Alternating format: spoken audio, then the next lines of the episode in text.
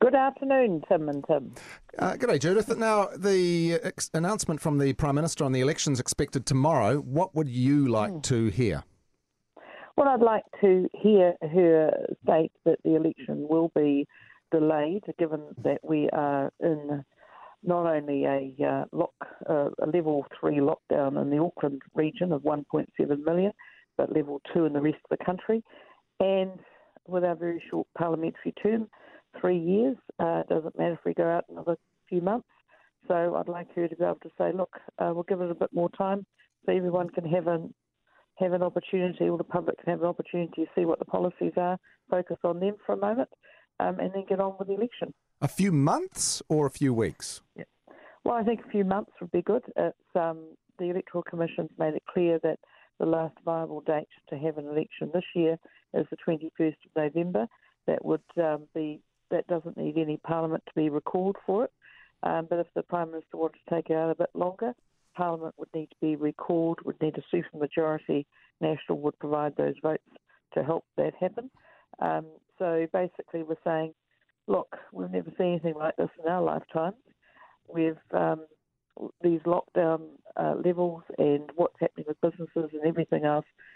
If you're going to keep it um, keep us like that. We yeah. need to have real public scrutiny of it. So I think, you know, and that, that would mean that Parliament would be sitting again. So yeah. I'm pretty clear, either of those, but going ahead with the 19th of September with voting starting and that first week of September is just, okay. I think, absolutely outrageous. Let's just pretend that you guys were 10 points ahead in the polls at this stage. Would you still have the same level of fervour for the idea of that, that delay?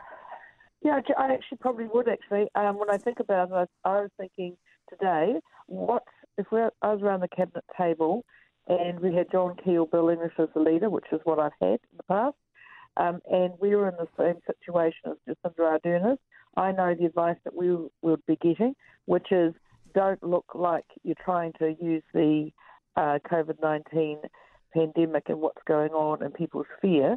Um, make sure that you actually give the opposition parties a fair go, but also give New Zealand public a fair go because okay. they don't want to be focused on referenda on cannabis and euthanasia. And okay, let, us come back to um, you just said it would be absolutely outrageous for the election to go ahead at the date as planned. Yeah. If we haven't had the resurgence of COVID nineteen, would it have been? Should it have still been delayed?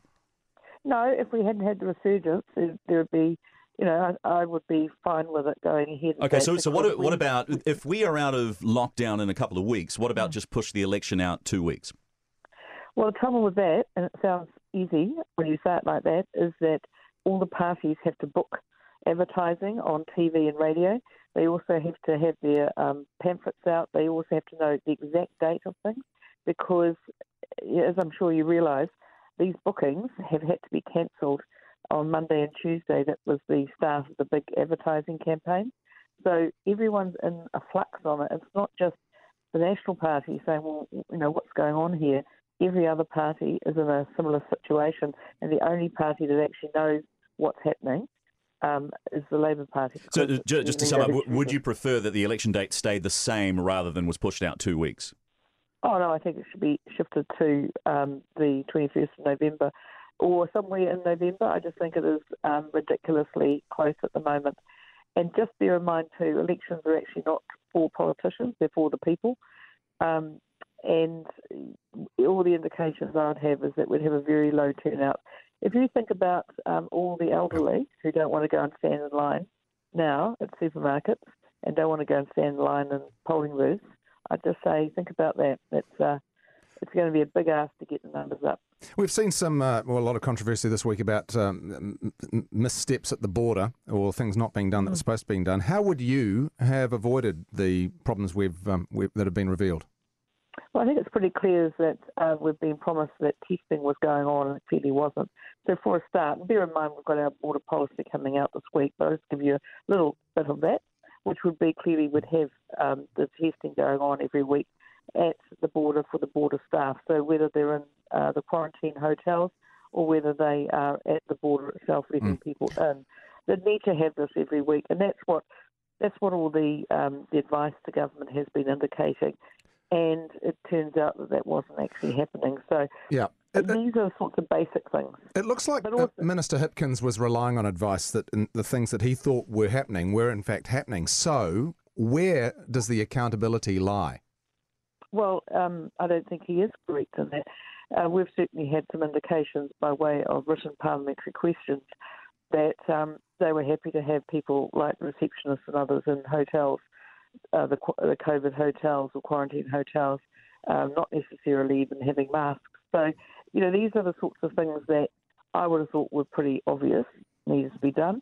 But um, we'll have our border policy out this week. You'll see, you know, we've got Dr. Shane Reti as our health spokesman, and Shane is not just a medical doctor, but not only um, educated at Harvard University, but actually has lectured there.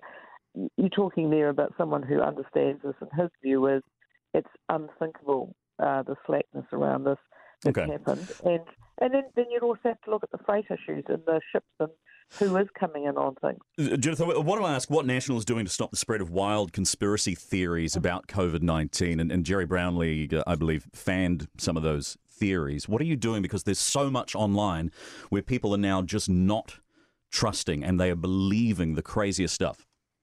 I don't think anybody worried about what Gerry said. Gerry just um, he basically he's, he's apologised for for do, saying anything that was you know was taken as that. We're getting um, tremendous number of people contacting us with all sorts of theories, and I'm just saying, well, you know, where's the evidence? Um, we're not we're passing on those where there is any evidence provided through to the government, and Dr. Shane Reti's doing that. But look, people are, it's because people were promised that the borders were safe, they were promised that there was testing, they were promised all sorts of things, and the government's failed. That's the, that's the problem, and they don't know even now where this this uh, COVID nineteen. It's just there's an increase in people believing that, that the government are are lying, that they knew there was community yeah. spread. So that that sort of stuff has to be squashed.